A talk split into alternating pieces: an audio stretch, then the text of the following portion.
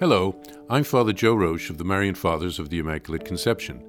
Thank you for joining us as we continue with our year long journey reading the diary of St. Maria Faustina Kowalska from beginning to end. Today we take up from where we left off, beginning with diary entry number 1530. I am keeping myself a bit in the background, as though this work of God did not interest me.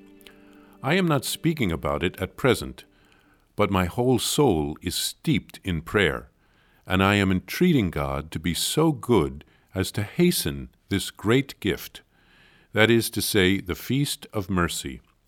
And I see that Jesus is acting and is himself giving the directives as to how this is to be carried out. Nothing happens by accident. Today I said to the Lord Jesus, do you see how many difficulties there are to be overcome before they will believe that you yourself are the author of this work? And even now, not everyone believes in it. Be at peace, my child. Nothing can oppose my will. In spite of the murmuring and hostility of the sisters, my will shall be done in you and in all its fullness, down to the last detail of my wishes and my designs. Do not become sad about this. I too was a stumbling stone for some souls. Jesus complained to me of how painful to him is the unfaithfulness of chosen souls. And my heart is even more wounded by their distrust after a fall. It would be less painful if they had not experienced the goodness of my heart.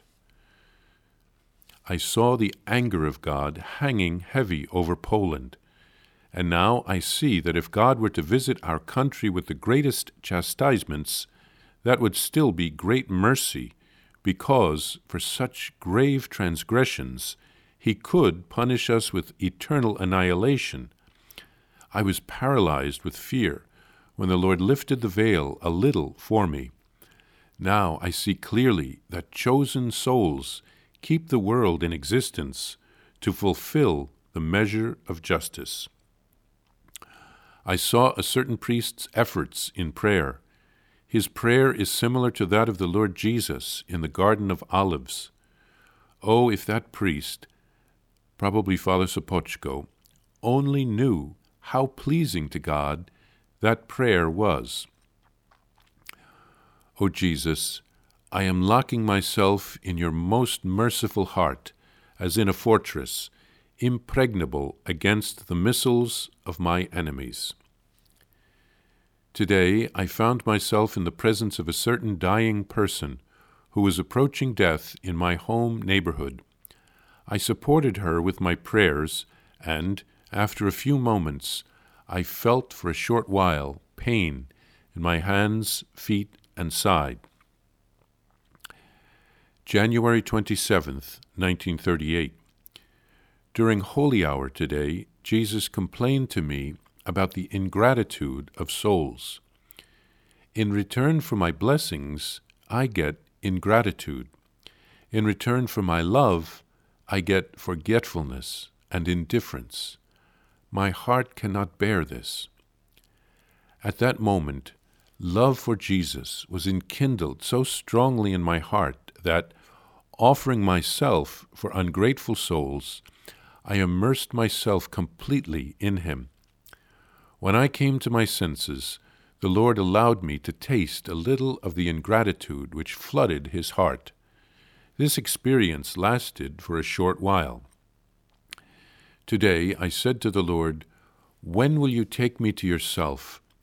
I've been feeling so ill, and I've been waiting for your coming with such longing. Jesus answered me, Be always ready. I will not leave you in this exile for long. My holy will must be fulfilled in you.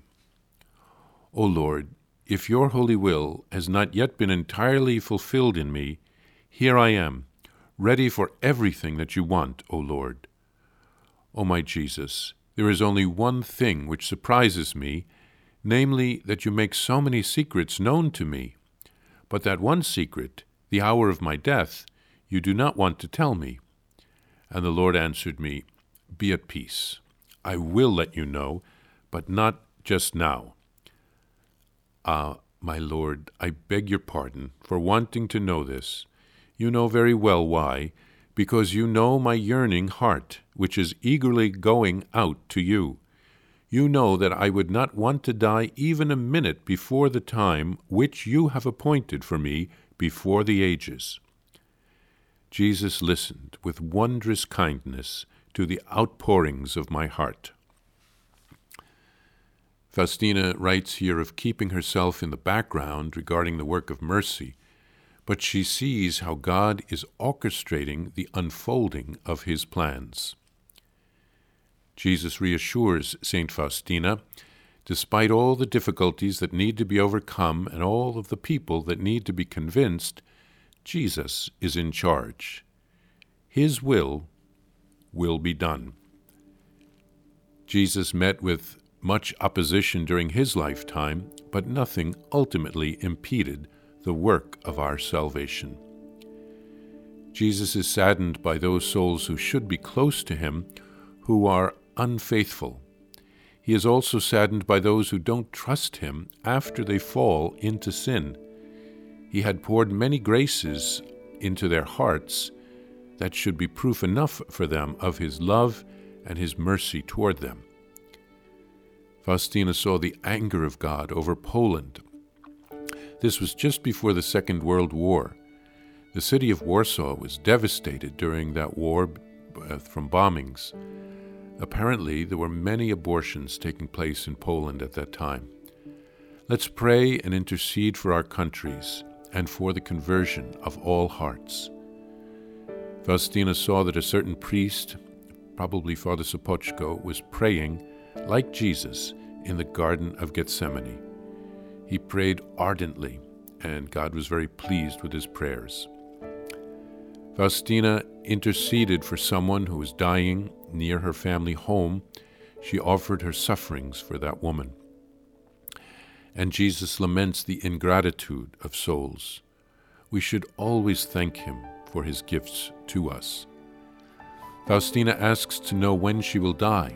Jesus promises to tell her, but not yet. He wants her to always be ready. Faustina wants to fulfill her mission until the end.